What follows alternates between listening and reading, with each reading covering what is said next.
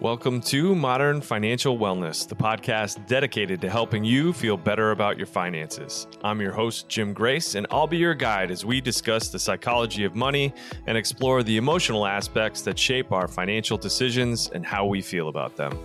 A quick note before we start although I do hope that you find the information on this show to be helpful, in no way are any of these discussions to be taken as specific financial advice.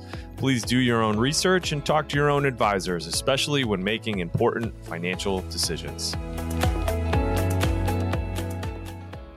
All right, Neil Bage, it's great to be with you. Thanks for uh, taking some time to, to chat with me today. Appreciate you being here. It is always good to carve out time to talk to you, Jim. So, you know, the pleasure is all mine. Awesome. So I, I think we've had conversations in the past. They've been wide ranging. Your expertise, um, the topics that you speak on are, are, pretty divergent and complex. So I think my mission today is just to be super hyper focused on the one topic I asked you here to talk about, which yep. is Ikigai. So we want to specifically talk a little bit about Ikigai and what that is. Um, before we jump in, do you just want to share a little bit, you know, who you are, what you do, and um, maybe that'll help for the context for folks for the conversation today?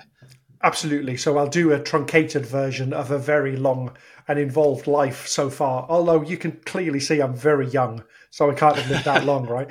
Um, yeah. So I, I studied to be a PE teacher, did sports psychology and human biology or anatomy and physiology. And I've always had a fascination with how the human brain works and how the human brain kind of navigates life. And I have a, a firm belief, always have had a firm belief, that we go through life, you know, trying the very best we can with the hand that life deals us. And sometimes people look at us in strange ways for the way that we engage with the world. But I just have that belief that everything we do is normal. And I wanted to bring that understanding and that hypothesis, if you like, that idea into the world of money because money is an emotional subject and it can completely screw with our brains. And so I fell into financial services. I've worked in that sector, that industry for a long time. Um, but mainly over the last 10, 15 years, I've worked helping real people make important decisions that have a long time, long, a long term impact on their life. Um, and so, fascination with the human brain, love helping people figure out complex problems, and I love turning complex theories into really easy to understand models that anybody can use. And mm. Ikigai is a perfect example of that. So, great one to have a conversation on. Yeah, absolutely. And so, Ikigai, what's interesting to me, I guess, is I think of you as a neuroscience guy, somebody that's very well versed in um, evolutionary biology and how our, our, our societies have developed over time, and, mm and now this kind of intersection with all that and money. Um, but tell us a little bit about Ikigai. It's a little uh, more spiritual, a little more emotional centered, I, I, think, than I would have expected out of out of you. But what is what does Ikigai mean? Let's jump right into it and see how the intersection between the you know kind of the woo woo and the science interact here with this. Yeah, you, you know. You're right. You know, I've studied the brain for a long, long time. I'm I'm kind of like a hard fact guy. I'm a science guy, but there are things that are observable in the world that clearly do good for people. And you'd be a fool not to look at them and how they're structured and why and understand how and why they work. And Ikigai is one of those things, right? So it's an it's a very, very old Japanese philosophy, if you like, um, based predominantly on the island of Okinawa, which is where it where it originates from, and it takes two Japanese words, iki, a K I K I, and Gai, G A I. And Iki is life, and Gai is worth, purpose, in essence. So Ikigai is all about finding your value, your meaning in life. It's about waking up on a morning and going, I know why I woke up and I know what I'm doing today. And I feel happy about doing those things. And and what the Ikigai model is, it's four concentric circles, which we can which we can talk about, and it's about understanding how your life fits into those four circles, and it's about finding harmony and fulfillment and um, a balance, I guess, between all four of them. But ultimately, this ancient Japanese philosophy is all about finding a sense of purpose, a reason to get out of bed on a morning. And I'll say this because, and this is only recent, there's a great Netflix documentary series called, um, and I think it's called How to Live to Be 100. And it talks about this idea of blue zones, where there is the highest concentration of centenarians. And Okinawa in Japan has always had a high concentration of people living to be over 100. And yes, their diet is a, a factor. Yes, the fact that they move naturally is a factor. But one of the five defining factors that gives them longevity is the fact that they all have their own ikigai.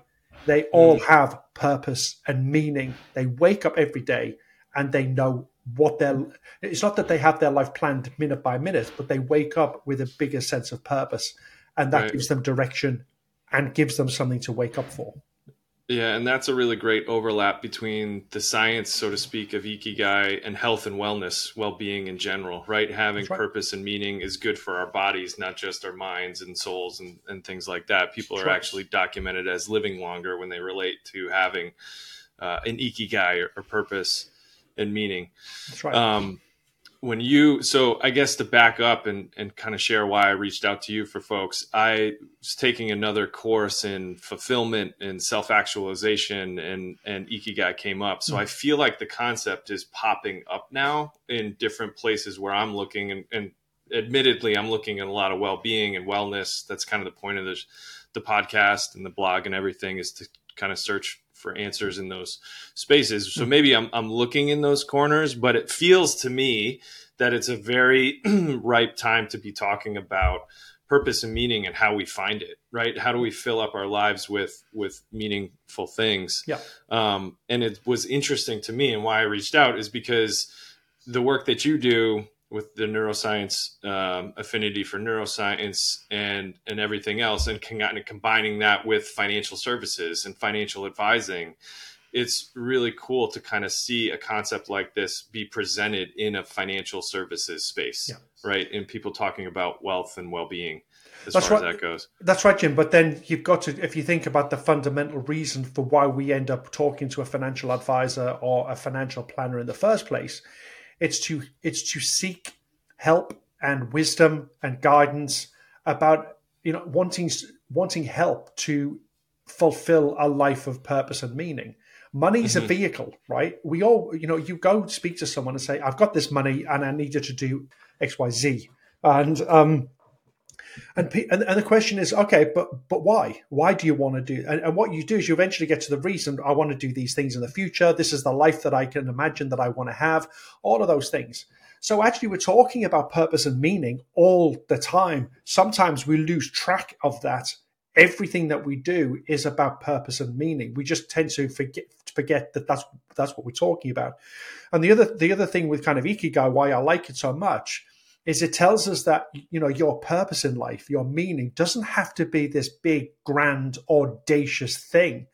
It can be the tiniest thing, but it, that that tiny thing has such a deep sense of meaning to you and purpose to you that it gets you out of bed on a morning. It makes you happy to be alive. You know, it could be as simple for me as having a barbecue on the beach with my wife and my dog, right? For other people, that means nothing. To me, it means a great deal. There's a whole bunch of things going on there for me. And if Sandy, my wife, said to me, Shall we go to the beach and have a barbecue? I would jump at the chance to do that because it gives me meaning, it gives me mm-hmm. purpose, and it gives me a deep sense of contentment. Right, right. So let's. I think we're we're diving a little deeper. Can we explain the four quadrants, kind of the four concepts that make up ikigai a little bit deeper? Can you can you yeah. help us understand it a little little more fully? Absolutely. So there are there are four fundamental elements to to ikigai, if you like. So, um, you know, imagine four circles overlapping, and the first one is trying to figure out what you love, and and these are the words that I used in ikigai: what you love. And the reason why we talk about what you love is it's actually all about passion. It's that thing that gets you up out of bed on a morning. And that could be a task, it could be a job, it could be a hobby, whatever it is. It's just something that you, you know you tend to do and you lose track of time, which what psychologists would call a state of flow. And we all have these little things. And sometimes we do them in our spare time and we fill our time with things that are mundane and dull. We have to do many of them, but we don't like doing them. And then we find real happiness in doing those things. And, you know, it, you can find these, by the way, in your professional life too. You know, for me, when I video edit for my job, I lose track of time so quickly because I'm in the zone. I love doing it. I have a passion for it. So the first circle, if you like, in, in Ikigai is looking at what you love. The second circle is exploring what the world needs. And this is, this takes you out of yourself and looks at the bigger picture. You know, we are all part of this planet. We are all inhabitants of the same place, if you like. Yes, we have our cultural differences, but you know, we're all on the same sphere, you know, moving around the, the, the galaxy.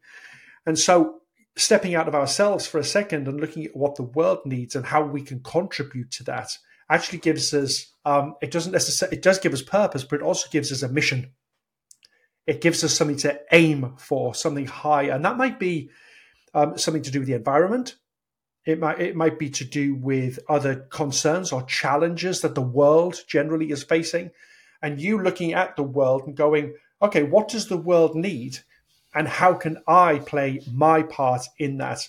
And again, right, it's not like this big audacious thing. It's about how can I just make a, how can I make an impact in this big thing that the world right. needs. Yeah, yeah, and I like that you keep coming back to that point because I think when we start to get into purpose and meaning, it feels too big and abstract. Sometimes yeah. it's like, gosh, that's the Pandora's box that I just I'm not going to touch, but I, I, think it's worthwhile to say we can start small with these concepts and we don't need to know the answer at the beginning of the journey. 100%. Absolutely. Right. I say to people all the time, and it's, you know, the company I work for, Shaping Wealth, we say this all the time. It's all about just moving the needle one degree. Mm-hmm. It's a it's a fractional change, but ultimately it will change the destination. Mm-hmm. You know, so it's not mm-hmm. about big change. It's about small changes all the time that compound to mm-hmm. to to help you become a better version of yourself. Absolutely, Jim. You mentioned what the world needs. I think you used the word contribution, right? Mm. Contribution mm. leads to contentment, right? Mm-hmm. Making a contribution to something, someone, in any small way, you know, is scientifically, you know, known to improve how we feel, how our happiness levels we That's would right. report, what our contentment is. Right? That's right. That's right. And there's, yeah. a, I mean, there yeah. is there is a whole you know neuroscience masterclass there about what's going on in the brain when we give and we contribute to something bigger than ourselves because mm-hmm. it makes other people feel good but it makes us feel good too and, right. and, it, and, it, shouldn't be overlooked it's a really powerful part of, of life generally which is why it's one of the four concentric circles in, in, in ikigai because right, it's such right. an important part of, of who we are and, and, to just click back in one more time, that's why I was interested in talking with you because again, it's been backed by science that making these contributions improves our happiness, right? So this right. is not just a ancient Japanese proverb that hasn't been looked at and studied in in a modern way. Yeah, that's right. It's, it's a really interesting overlap. So, that's right. That's right. Um, um, so the third circle of, of the four is what you are good at. In other words, your vocation you know, and this could be things like your abilities, your talents, and that links nicely to the first thing, by the way, which is what you're passionate about. But sometimes there's a disconnect. You know, you mm-hmm. know you are good at something, but you haven't got the time and capacity to to do it, and and and therefore you haven't really got the, had the time to figure out that you love that thing. You know, so it's mm-hmm. only when we start doing things and we start engaging with the world that we do things that we think, oh, I'm good at this. And actually, do you know what? I enjoy it you mm-hmm. know. And don't get me wrong, there is a converse, right? Everything, there's a, to use a, a completely different, um, you know, Eastern philosophy here. There is a yin and a yang, right? Just because you're good at something doesn't mean that you enjoy doing it. Mm-hmm. You know, you find this in the work environment all the time. You may be amazing at inputting numbers, but it just bores you senseless. Yeah. You know, yeah. And I think of that example that people describe, well, because I'm good at it, my boss keeps giving me more of it, but in fact, I hate it. Right. and so it's like, well, we'll give it to Jim or Neil because they like doing spreadsheets and deep down, you know, we might be good at it and get it done quickly and efficiently, but it's really just not something that really fills your cup. That's exactly right. And, and, the, and the reason why this is an important circle is because this is all about a sense of mastery It's about me becoming a master over something, you know, being good at that thing. And that's really good for your self esteem. Knowing that you can do a good job in something is it just boosts your self esteem and the whole bunch of neurochemicals get released that just make you feel good and, and make mm-hmm. you feel content again. And so that's the that's what the third of the four and the and the final one, um, which actually has the a, a, quite a Western influence to a degree, is what you can be paid for. You know, so actually trying to go through life and figuring out the economic value of your skills and your talents, mm. and mm-hmm. how you can do those things and be financially rewarded for them. And that's important, of course, because it gives us financial stability. Mm-hmm. It, it, allows us to go through life and free up the time we need to do the things we love.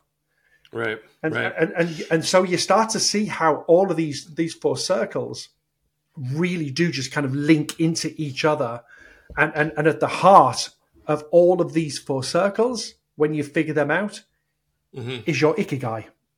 Right. And what you can get paid for brings me back to a, a comment you made as we opened up, which is money and finance touches everything in our lives, whether we like it or not, right? Love it or hate it, it's the world that we live in. So, regardless of how altruistic our purposes are and our missions in life and the work that we're doing, we still need to live a somewhat healthy financial life right. uh, and get paid and make a living and, and do some adult things and, and earn a living for our craft, right? That's right. To be able to facilitate everything else. So it's a really critical part uh, of of the of the example. It's a massive. It's a massive part of it, Jim. You know, because like to use my example, if I want to take time out and go and sit on a beach and barbecue and have a glass of wine and sit and watch the sunset with my wife and my dog, and I want to do that more and more and more, then that takes up time, and that, and I need I need the financial ability to take that time,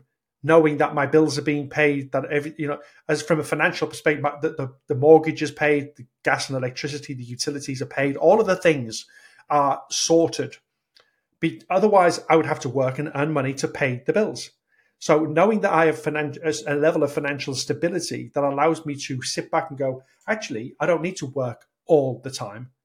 I can now take this time off and I can do these things that I love, that that bring me contentment. So, at, you know, you said it beautifully. You can't escape the fact that the world we live in, you know, money is a constant factor in it.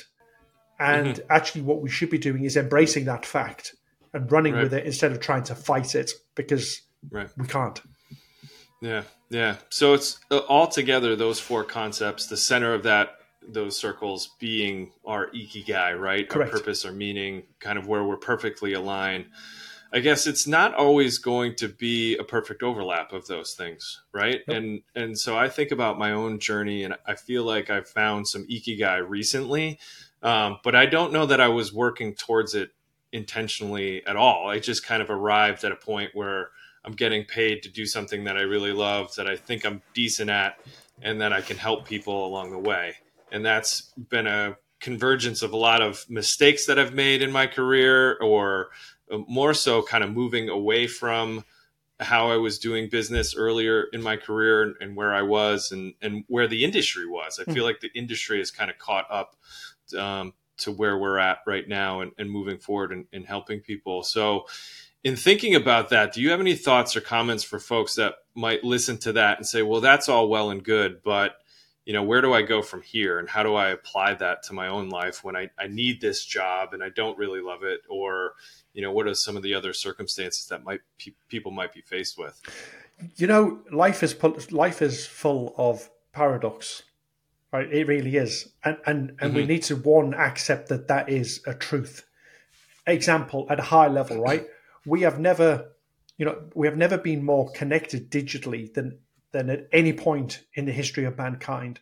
You and I are doing this, you know, we're in two completely different continents, and yet we're having a real time conversation. So we can connect with each other really easily. And yet the reality is, the paradox is, we've never felt more disconnected. You know, loneliness is on the rise, isolation is on the rise, all of those things. And yet, so life is full of these of these paradoxes, and Ikigai doesn't get us away from that. You know, there can be something that you are passionate about that may be in conflict with what the world needs. you know, and you kind of go, well, what what do I do? Do I give in and not be happy because the world needs this thing? You know, it, and I'm I'm trying to rack my brain live of an example of that. But if you look at if you if you start to fill in ikigai, if you start to fill in the circles, it won't take you long before you run into kind of like a conflict. You know, and that's what it's about. That's what it's all about. It's about trying to to get this out of your head and put it into a formula that you can look at and you can do something about. And that doesn't mean being dramatic or drastic and taking big sweeping actions to eliminate things for your, from your life. It's about recognizing that there's a conflict and that you need to do something about it. You need to put, you know, square peg round hole. You need to figure out what you're going to do with with that. And I can't give, and no one can give anybody advice on that because that's about you and your life. That's about who you want to be. It, it requires a deep sense of self awareness. It requires a deep sense of understanding who you are and the and the person you want to be. And sometimes that involves making incredibly difficult decisions. Your point. I've got a job I don't like. And and it's preventing me from doing all of these things that I do that I love. Well th- that conversation maybe needs to be one with your you, you know you and your partner and your family that says i hate my job. And it's making me miserable and i can't do the things i love. And it may require you taking less money less salary you know a, a job a bit further away from home or closer to home whatever it is you know we are all the masters of our own destiny and unless we take control of that destiny Nobody else is.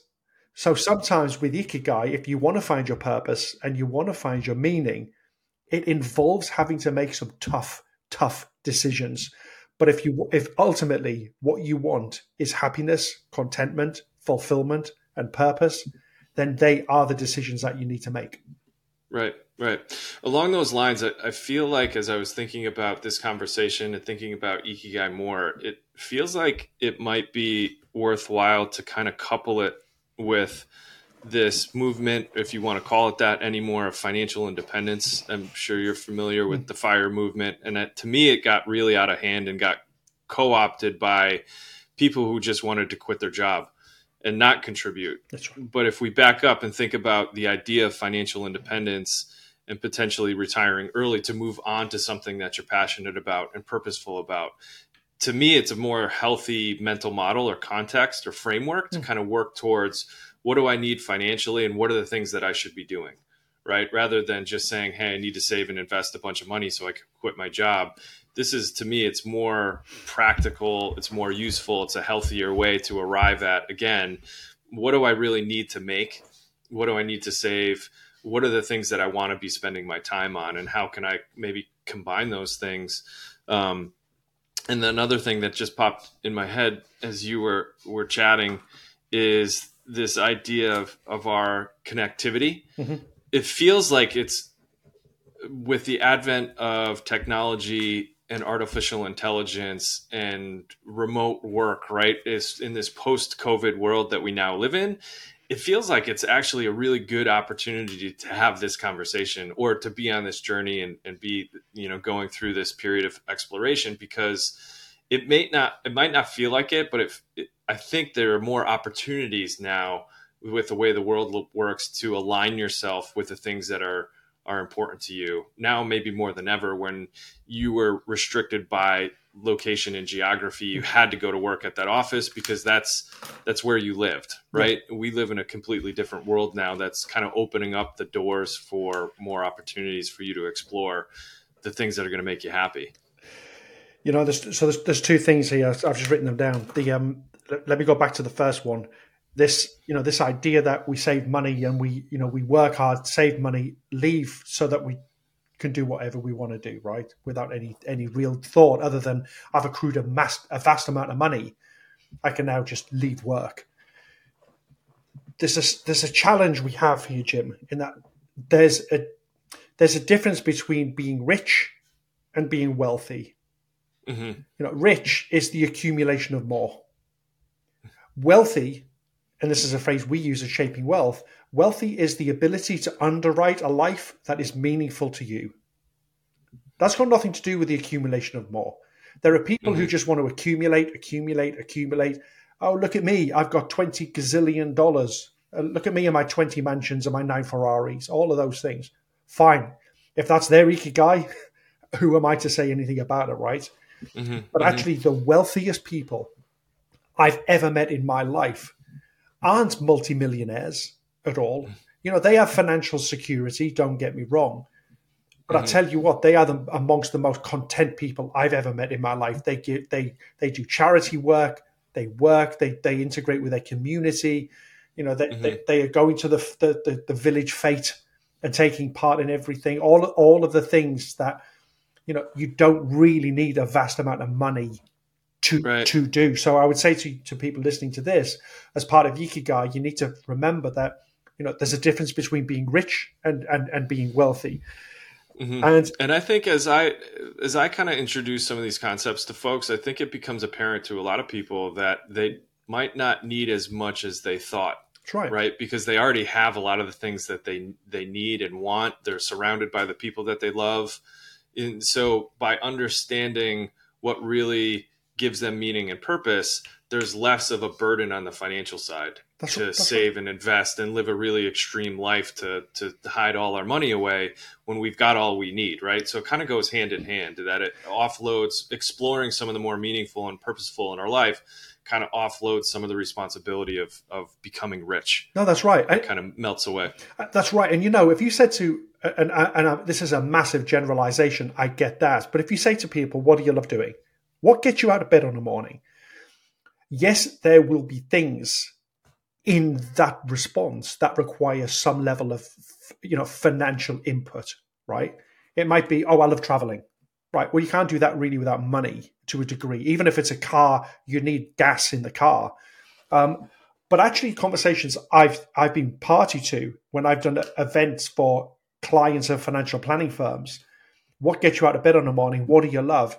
being with the grandchildren, being with my family, walking, going just to the seaside, going for a walk in the country, having a barbecue. You know, and, and when people start listing the things that they love that gets them out of bed in the morning, and you start to put to the right of that how much these things would typically cost you, it absolutely plays to your comment. They don't need as much as they think they need. They really don't, you know. And like my dad, you know, my dad loves doing crossword puzzles. He like he gets up in the morning and he says, "Where's the crossword puzzle book?" And he sits and he does them. He you know likes to go for a walk. All of the things he actually has from a financial perspective quite a cheap life. You know, and and, and is he happy? Of course he is. Very happy, very happy actually. And the, the trappings of a of a expensive life, you know, he, he wouldn't i don't think he would cope with that very well actually. The, the other point that i just want to raise is you mentioned about ai and, and, and, and technology and advancements in technology. The more those things take off and the more they become fine-tuned the more we can bring them alongside us to do actually the things that we don't love doing which will free up time for us to do the things we love doing. You know so I, I, was, I was talking to my wife about this recently and she was trying to book an appointment online and you know voice automation do this do that press this press that. Thank you you're sorted. And she was like that's amazing. Now i can just get on with my day instead of sitting on hold right. for 45 minutes to speak to someone who then cuts me off accidentally all of those things. We just my wife and I were trying to get our son into an allergist. We were literally just having this conversation and we were annoyed because they're doing it the old fashioned way and sitting on hold and then they come back and say we can't book it right now because the whatever the excuse call back when you have time tomorrow. It's like, well, this was the time I had, right? And it's like, why have we not caught up? But to your point, where is there's all this technology out there that's just replacing kind of menial tasks that gives us the time to focus our attention on the things that are important. That's right. right. And, and are, are better uses of our time. That's right. Yeah, yeah. So there's a lot of different tangents. Again, I think it, it's tough when talking with you not to go down some of these other rabbit holes. It is. Um, I think uh, we'll definitely link to some resources that give some visuals. We'll, we'll hopefully produce some of those visuals throughout this conversation. So for folks that were listening, they can see. Uh, if you check out the website uh, for this episode and conversation, you'll see the extent, uh, concentric circles and in the center the ikigai. I just think it's a great opportunity to introduce a concept that I think uh, uh, we aren't spending enough time um, just kind of pondering some of these questions. What do I love? What can I get paid for? Um, what does the world need?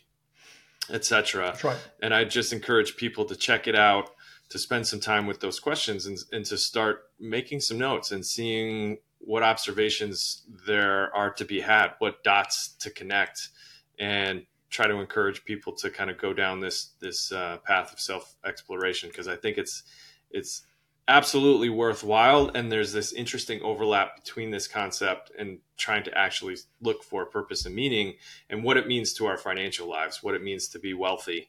Um, there's a lot in there in this concept so I appreciate your time. Is there um, uh, anything else that we should cover related to ikigai that we might have missed um, no, other than saying, you know, it all begins with self exploration. And when we go down the path of self exploration, you know, and, and, and trying to recognize and accept who we are, it needs, it demands the most incredible level of trust and truth. You've got to trust the process, it'll work, and you've got to be truthful. So when you're writing down what things you love, you know, question, do I really love that? Really? Or do I just like it? You know, and, and it's, and, you know, when you think about what am I good at? As you start jotting these things down, ask yourself the same question. Am I really good at that? Or do I just, is my ego getting the better of me? And, you know, so, and, and the more you can trust the process and the more you can be brutally honest with yourself, the more likely you are to see the path that will lead to your you finding your ikigai. If it's full, of, you know, it's if it's full of kind of yeah, maybe I'm good at maybe I'd, I might I think I might like this. Then the, it's like walking down a path full of weeds. You're not going to be able to see mm. it properly. So trust the process and be brutally honest with yourself. Yeah, that's a great example because I think that there's a lot of people that are good at things and they get paid for them and therefore at one point they might have loved it but not checking in with that and saying do i truly love this? and listening to their intuition and, and what their bodies and their minds are trying to tell them about where they're at. I don't think that that happens enough so no that's right jim. um, that's right. yeah so it's it it might feel like a big topic purpose and meaning living a meaningful life but there's research behind um, how these things make us feel when we're making contribution. And again, I think it's worthwhile for all of us to explore. Um, to do that, you mentioned that you have some resources, uh, kind of a, a, a, workbook, if you will, or how to start thinking about and having these conversations with yourself that we'll definitely post to. That's right. Also, wanted to uh, mention positivepsychology.com. When doing research for this conversation, we uh, I stumbled upon some resources, free re- resources on Ikigai that they have, kind of a worksheet to go through. So we'll put all that stuff up, and if anybody you know wants to reach out and have a conversation, we're happy to do that and kind of talk through it.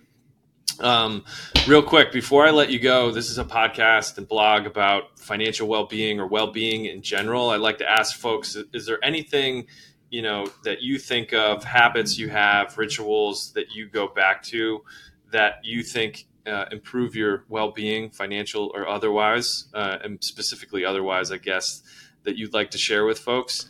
And are you reading any books, listening to any podcasts along those lines? Should we check out anything else that you think will help us feel a little bit better? Not to put you on the spot. Wow, good, good great questions. So I, I tell you what I've always done. I come back to a basic principle with when it comes to my financial well-being. Apart from obviously not spending more than I earn, which which is a given, I think. Mm-hmm. Um, I'm a, a, a huge believer in automating certain parts of my financial life. So I have a savings app on my phone that just it's called Get Chip. I, am not sure it's available in the US. It's very much in, it's very much available in the UK. And what it does is every week it goes into my bank account and it just chips a little bit away and it puts it into a high interest savings account. And I never see it, never see it and I've saved a decent amount of cash in that product that I know for a fact if I had to consciously do that thing, I, I wouldn't have done that, right? And, and then what happens when it hits a certain amount of money, it gets diverted into an investment product and it gets invested in the markets and, and, and all of that stuff. So for, I'm a big believer in automating as much of your life as you can so that you don't have the cognitive load of thinking about these things all of the time. And that just that works for me, um, and, and, it's and it's helped me. Um, from from a reading perspective, the book that I am currently reading right now is a book by a guy called John Purkiss, and it's called The Power of Letting Go. And it, he writes about how we go through life, and it's not about grief. He mentions grief, but he, the book is about how we go through life, and things happen to us that you know, quote unquote, harm us, and and cause us a, a, a, wound, if you like, and we never allow the wound to heal properly, and we just keep going through life and you know, and now and again something will happen and the wound will open up. And the book is all about how we reflect on the life that we've lived. We look at the things that cause us pain and angst and all of those things, and um, and he gives you practical techniques and, and worksheets and, and, and those things to um, to help you let go. And I'm three quarters of the way through that. Great, great book. It apparently I was reading that it's really flying off the shelves in the US. You know, U- UK author, but his biggest market apparently is in the US now. So um, it's just it's a great if you if you know if you're sitting uh, listening to this and you're thinking that you've got things that have happened to you in life that you haven't really squared off, you haven't really come to terms with, and you don't really want to go and talk to somebody, then I highly recommend this book because it a it's easy to read, it's short, 280 pages, something like that but if you really want to explore what he's talking about, he's produced a journal that goes with the book where you can pick up your pen and you can work through many, many exercises that will help you sort out what's going on in your head. Great book. Yeah, and that's seems like it'd be a great intersection between the conversation we just had, right? Sorting out what and doing some work on what might have happened in the past, probably keeping a little bit more real estate in your your mind than sure. you'd like and doing the work to let go of those things and then moving forward and thinking about the future, you know, from a cleaner slate. That's right. So that's a great share and recommendation. Um, always appreciate your time, Neil. Where should people check out you or Shaping Wealth? Is there any socials or websites or anything you want to spotlight for us? Where, where should people find you and, and your and your team? Yeah, so um, shapingwealth.com is the website. Um, and I'm not really a big social media person, but I'm on Twitter or X, whatever it's called this week. Um, and you find me there at Neil Bage, N E I L B A G E, and the Shaping Wealth team are there too at Shaping Wealth. So um, Twitter cool. and the website Great. are the main places. Awesome. Well, thanks again, Neil. Appreciate You're you welcome. introducing the concept and coming on and, and exploring it a little further with me. And again, just reiterate to folks that if you are at all interested to check us out at modernfinancialwellness.com. There'll be some links to the resources that Neil shared and, and the book recommendations uh, up there as well. And uh, thanks for coming, Neil, and thanks for listening, everybody. We'll we'll check you out next time. Take care. Thanks.